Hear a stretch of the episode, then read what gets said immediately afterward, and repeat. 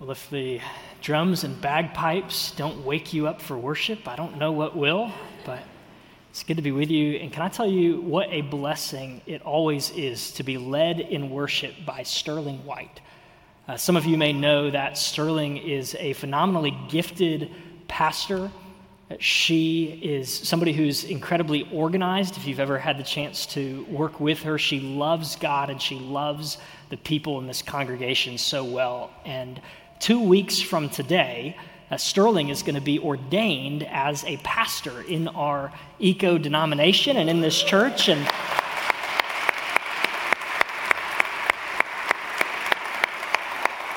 so, if you know Sterling, that'll be in the 11 o'clock service two weeks from today. So, I would encourage you be there, celebrate uh, God's call on Sterling's life, the gift that she is to this congregation. Uh, for those of you I don't know, my name is Charlie Dunn, and I have the privilege of getting to pastor one of the congregations in our family of churches called Grace Church Lake Highlands. And last Sunday, we celebrated three years since we began worshiping in Lake Highlands. And uh, that got me thinking back to even a year and a half before that when this congregation asked me and my wife Brandy to start praying about and considering if we would be part of helping to start a new neighborhood church in our city. And I remember back then there were a lot of walks, there were a lot of conversations, there were a lot of prayers trying to discern is this the path that God would have us to go down? Was this the direction God was wanting us to go? And, and no doubt, uh, each of you in your lives, you have made similarly significant big life decisions. Uh, maybe reaching back into your teenage years, you can remember discerning do I go to college? And if so, what school should I go to? Or what major should I pursue? Maybe what job should I try to get? What career path should I go down? Some of you, I'm sure, have made a pivot. You've made a change. You've had to discern do I go down a different career path? Or maybe you've moved even across the country to pursue a new opportunity. Maybe you think about those questions that come with romantic relationships. Is this the right person to date? Or is this the right person to marry?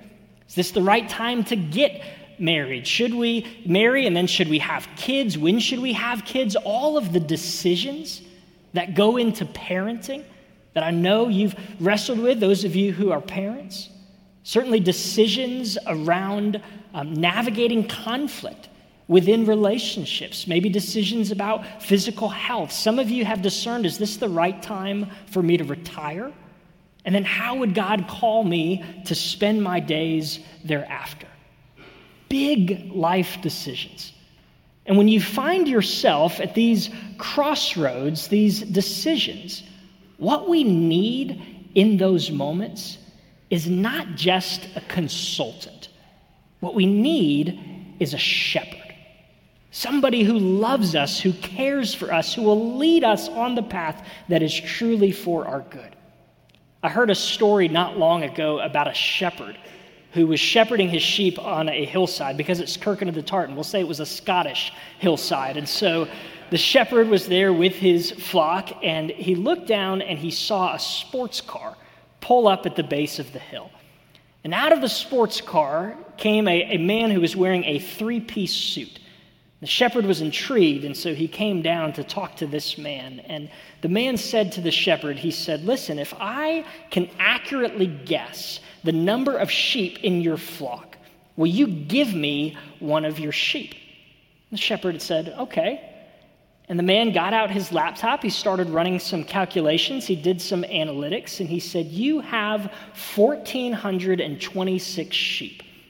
The shepherd said, That's right man, very pleased with himself, grabbed the nearest one and put it in the back seat of his car. And as he was getting ready to leave, the shepherd said, Well, hang on just a sec. If I can accurately guess your profession, will you give it back? And he said, Well, sure. And he said, You're a consultant. He said, Well, how did you know? He said, Well, you came here uninvited. You told me what I already know. You know nothing about my profession. Now give me back my dog. I love that. I get a kick out of it. But, friends, what we need in those big life decisions, we don't need a consultant just to give us advice. We need a shepherd, somebody who can lead us and guide us down the paths that we need to pursue. I know that you've been in a teaching series called The Heart of the Father. And I think that part of God's heart towards us is that He doesn't want to be removed and distant in those decisions in our lives. He wants to be engaged, He wants to lead us and guide us in every single decision, just as a shepherd would lead and guide his flock. Some of you were here in November when Rich Conwisher preached an excellent sermon on the whole of Psalm 23, the shepherding psalm. But I want to zero in this morning on just one verse Psalm 23, verse 3. He leads me in paths of righteousness for his name's sake. David says, You can go through life with a shepherd. You don't have to make those decisions alone. You can experience the blessing of a shepherd leading and guiding you in all of those life decisions.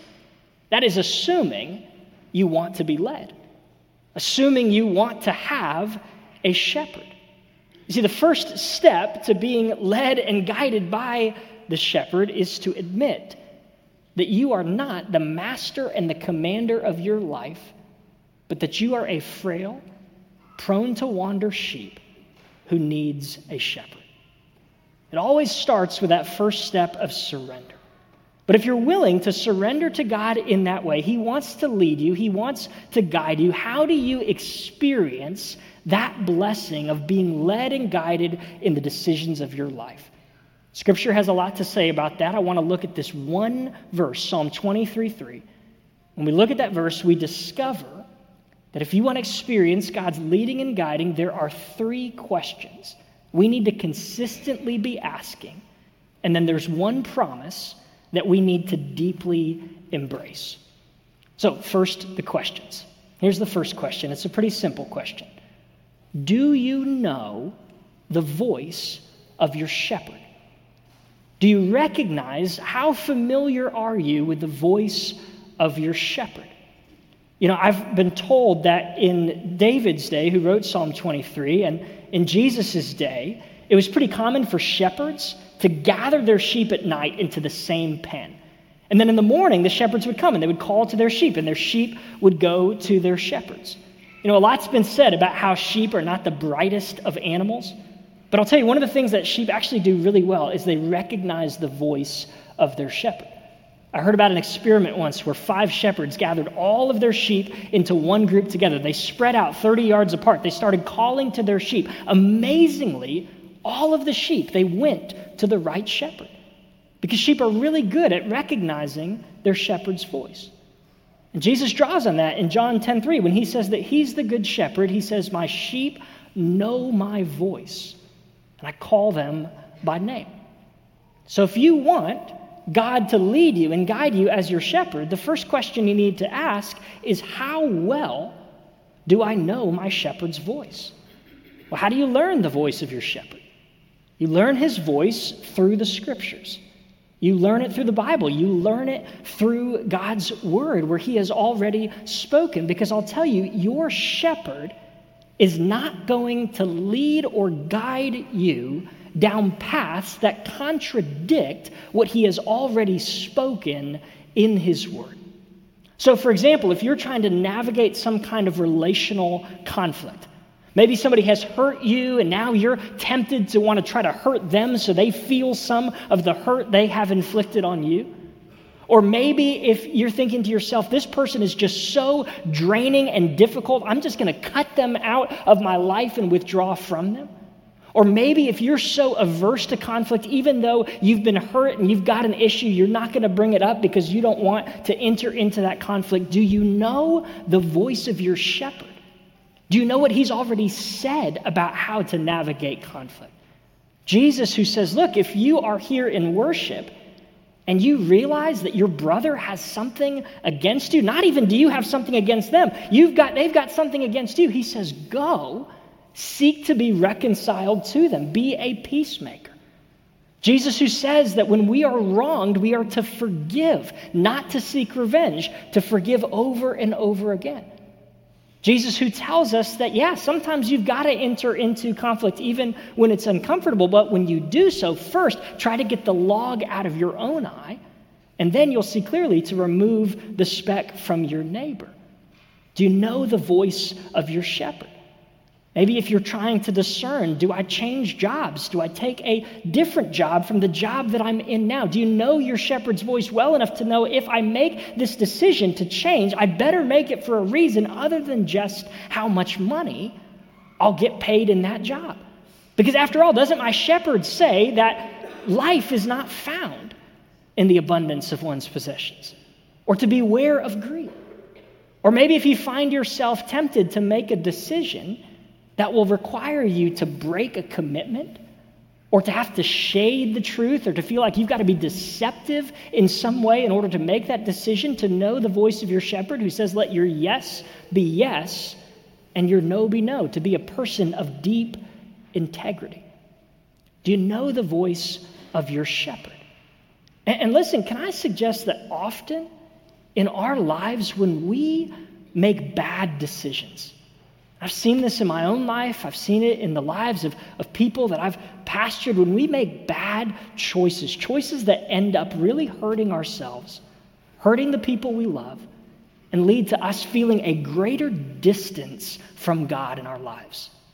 That so often those choices, they end up being the outworking of a prior neglect of listening to our shepherd's voice in his word.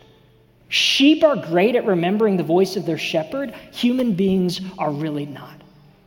And so often, a lack of devotion to reading scripture, to regularly hearing God's voice in his word, will inevitably lead us to veer from those right paths. Do you know and are you listening to and tuning your heart to the voice of your shepherd? Now, admittedly, a lot of the decisions that we face in life, it's not as if sort of one path is counter to God's word and the other is faithful to it. Often both choices could, on their own, be faithful to Jesus. They could be ethical, they could be moral. And so, therefore, in those situations, we got to dig a little bit deeper.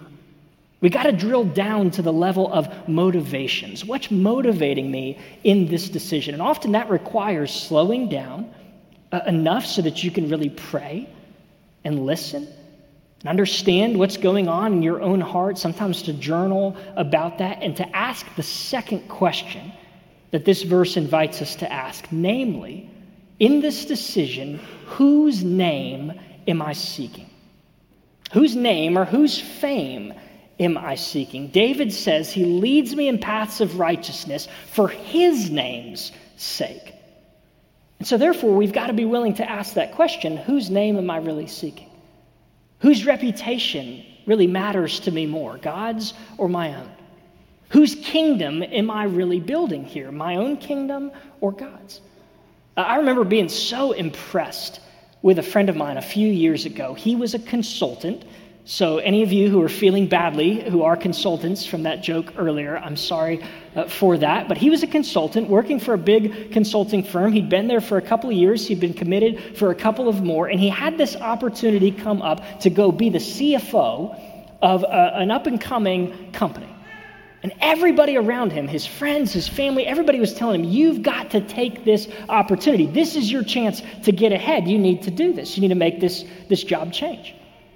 And I remember him sharing with me, he said, when he really began um, to feel a sense of peace about saying no to this decision, he just wasn't feeling right about it, was when he began to realize that so much of the reason why he was attracted to this new job actually had, had, had, had little to do with the job itself and the good work he could do in it or the ways he could use new skills and abilities or steward that responsibility. He realized so much of what was drawing him to it was just the thought of when he would meet people and they would ask him what he did, he'd be able to say he was the CFO and they would be impressed with him.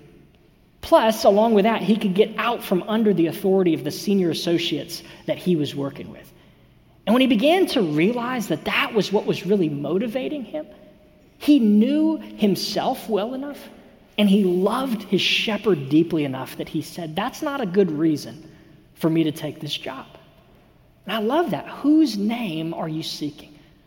Uh, I'll, I'll, share with you one of those decision moments in my life uh, came a couple of years ago. Uh, so we, we'd started this church in Lake Highlands. We were about a year in. We found out that we were no longer going to be able to worship in the location where we'd started worshiping. And, I remember when I learned that this was the case, um, I was so anxious. Uh, I could not sleep that night. I got up finally and I just started praying. And my prayers began God, what are we going to do? Where are we going to go? And there was some of why are you letting this happen? And as I started praying, I felt like God began to, to redirect my prayers, as if God was saying, You're asking the wrong question. You need to go back and you need to ask the question, Whose name are you really seeking?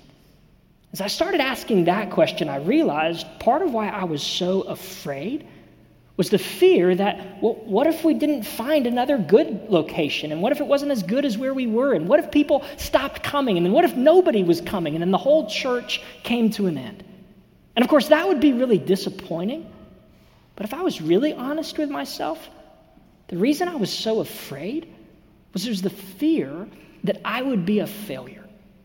And more than that, it was the fear that people would perceive me as a failure. And I felt as if, as I was praying that prayer, whose name are you seeking? God convicted me to say, Charlie, whose church are you really building? To begin to see that so much of my name, my reputation, the way I wanted to be perceived by others was, was tied up into the church. And Jesus reminded me, He said, Look, I promised to build my church, the capital C church, and the gates of hell will not prevail against it. But little c churches, they close their doors all the time. They shut down all the time, and my mission goes forward. It was as if in that time of praying, Jesus brought me back to that place of surrender, of being able to say, okay, you're the shepherd, I'm just the sheep. Keep this going or shut it down.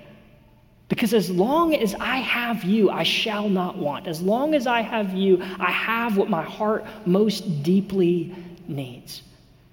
And it wasn't as if God then suddenly like gave me a vision of the new worship location we were to go to. But I think going forward, as we wrestled with that question of where do we go, I, I did so less from that place of pride and ambition and fear, and, and more from a place of trust and peace and courage. We got to ask that question whose name are we really seeking? But there's a third question. And the third question is not one I think I would have thought about. Uh, until a few weeks ago, I was sitting down with a, a member of our church over at Grace, and he shared with me, he said at the start of 2023, um, he decided to memorize Psalm 23. A great thing to do, by the way, if, if you've never done that. He decided to memorize Psalm 23, and then he committed to pray Psalm 23 every day at the beginning of his day. And he did that all through the year. And when you pray the same prayer at the beginning of your day every day, you're going to start to paraphrase. You're going to start to put it in your own words. And so here was his paraphrase of verse 3 He leads me in paths of righteousness for his name's sake. He started to pray, Jesus, would you help me to be a person of such integrity that I would be willing to do what I believe is right? Even if it leads me into the dark valley. And you see, I never made that connection before between verse 3 and then verse 4. He leads me in paths of righteousness for his name's sake, even though I walk through the valley of the shadow of death. He made that connection that sometimes to follow your good shepherd will lead you into a dark valley. And he was able to share with me actually specific ways that he had seen that happen as he was praying this prayer over the last year. How he actually had to step down from a board of an organization that he had loved being a part of for years because he saw something happening that he thought was really unethical. And so he had to step down. And one of his friends, who had been a friend for years, now will not take his calls, um, doesn't want anything to do with him because he sought to do what he thought was right. It led him into a dark valley. And you know, David, who wrote Psalm 23, he was familiar with that dynamic. You remember David, if you know his story, he was serving King Saul. He was incredibly loyal. He was a devoted part of Saul's administration. Saul turned on David. He became jealous of David. He started murderously pursuing David. And even when David had the chance to kill King Saul and to take things into his own hands, he refused to do so. He said, Who am I to lift my hand against the Lord's anointed? But it was precisely because he was trying to walk on paths of righteousness that he had to live in caves as a fugitive on the run from a king who was trying to kill him. And you know, David had a descendant named Jesus. And Jesus lived a life of far more integrity than David. And where did it lead him? He was led like a sheep to the slaughter. He was led into the deepest and darkest valley that any human being has ever entered before.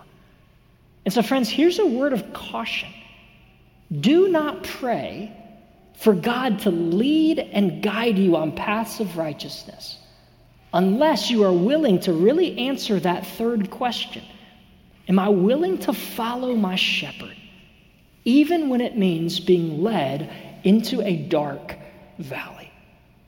And some of you might say, well, why would I want to follow him then if following him might lead me into a dark valley? And let me remind you then, let me remind you that, that the restored soul that begins verse 3 is connected to the right paths. Verse 3 begins by saying, He restores my soul. And often we connect that to verse 2, that is, lying down in green pastures and laying by still waters. But having a restored soul, going through life with a soul that really is flourishing, is as much tied to the right food as it is to the right paths. To put it in other words, holiness leads to happiness. And you are not going to have a flourishing soul to the degree to which you are walking paths that your shepherd is not walking with you. There's an incredible freedom, there's an incredible refreshment that comes to your soul in obedience, even when it means following Jesus into the dark valley. Yet, wherever your shepherd leads you, don't miss this. We'll end with this. There is an incredible promise that God gives to us when we follow, when we seek to go down the right paths for His name's sake. Remember, that's where we began. I said that there are three questions you need to ask, and there's one promise to embrace if you want to experience God's guiding and leading in your life. Well, what is that promise? Here's the promise. In whatever decisions you make as you seek to follow the Lord, your good shepherd goes before you. He goes in front of you. Uh, apparently, there's a difference between Western shepherds and Eastern shepherds. Western shepherds, like Scottish shepherds, they, they lead their sheep from behind. They use sheepdogs to lead them from behind. But Eastern shepherds, like David or like Jesus would have been familiar with, they would go in front of their sheep. They would go before their sheep and they would lead them by their voice. Now, why is that so comforting? As we make decisions in our lives to know that our shepherd goes in front of us. Well, you know, three years ago, when we were starting the, the church in Lake Highlands, people would ask me the question. They would say, How did you know, or how do you know that God is calling you um, to start and be a part of starting this new church? My answer would be, I don't. I don't know that. I don't know it at least with any certainty, right? I could see there's, there's a need. There's a need for a new neighborhood church in Lake Highlands. There's an opportunity that Highland Park Pres is, is giving us. There's a desire to say, I want to be a part of helping more people find and follow Jesus. And there's the affirmation of other people who say, Yeah, we want to be a part of this with you. But if I said I knew with certainty, I'd be lying to you. Right? Very rarely in our decisions do we have that level of certainty. Very rarely do you get an audible voice from God, or do you get Gideon's fleece, or if you know your Old Testament, the Urim, the Thummim, where you can just sort of roll the dice and God gives you a direct answer. Rarely do we have that kind of certainty in our decisions. So, what do you do? You pray about it, you ask good questions, you seek godly counsel, then you commit yourself to the Lord and you make a decision. Like Nike says, you just do it. You make a decision, you cut in a particular direction. But here's what's so great if your shepherd goes in front of you, if you make the right decision, well, then awesome. Now you're going down the right path. But if you make the wrong decision, and maybe you kind of veer off the path that God has for your life, that's okay too, because He's going before you. He can redirect you. His guiding is not just the guidance that he gives, that he speaks in his word, but it's the guiding that he does. Like he redirects us in ways that are for his loving plan for our lives. He goes before us in those decisions. So much so that Jesus was willing to go before us, our good shepherd, even into the very depths of hell as he took all of our sin upon himself on the cross, and as then he rose again and came out on the other side of death. Meaning that if he's your good shepherd, the very worst that even death can do to you now is to bring you into the loving arms of your good shepherd who one day will raise you up with a resurrection life like his. And, listen, I know that some of you in this room this morning, maybe for you, this idea that God is working everything for your good going before you, that is hard to hear, much less to believe. Because maybe you look at your life right now and it seems really confusing. It seems really disorienting to be able to see how your shepherd is working things for your good. But do not forget that you're a sheep. You're a sheep, you're not the shepherd. And even when the good shepherd as Luke 15 says, goes and looks for a lost sheep, and the shepherd rejoices to find his lost sheep, and the shepherd picks up the sheep and throws the sheep over his shoulders, and the shepherd is rejoicing. The sheep is not rejoicing. The sheep is panicking. The sheep is fretting. The sheep is thinking, What on earth is going on? Where is he taking me? This is so disorienting. And so, when you feel that way in your life, maybe the reason why is not because you don't have a good shepherd who's going before you. Maybe it's because you're a sheep. And maybe in those especially painful moments, he's not just going in front of you, but he's actually carrying you on his shoulder. And so, friends, trust the good shepherd. Lean not on your own understanding. Acknowledge him in all of your ways Ask those good questions. Am I listening? Do I know his voice in his word? Whose name am I really seeking? Am I willing to follow him even when it means going into a dark valley? And then embracing and trusting that comforting promise that he goes in front of us in all the decisions we make, seeking to follow his right paths. Let's pray together now. Would you join me as we pray?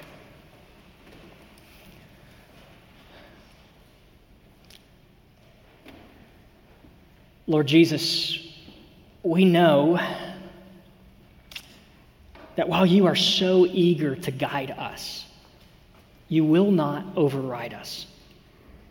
And so we pray that first and foremost this morning, we could again surrender ourselves to you. We could let you be our shepherd. And then would we experience the blessing of your leading and guiding direction in our lives?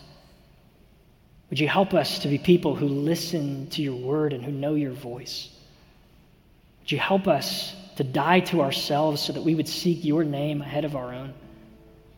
Would you help us to be people who trust you enough to walk with you and to do what is right, to have the courage to do so, even when it means costly consequences? And then would you comfort us with knowing that you go before us? And would you restore our souls as we seek to walk in those right paths with you? We pray this in Jesus' name. Amen.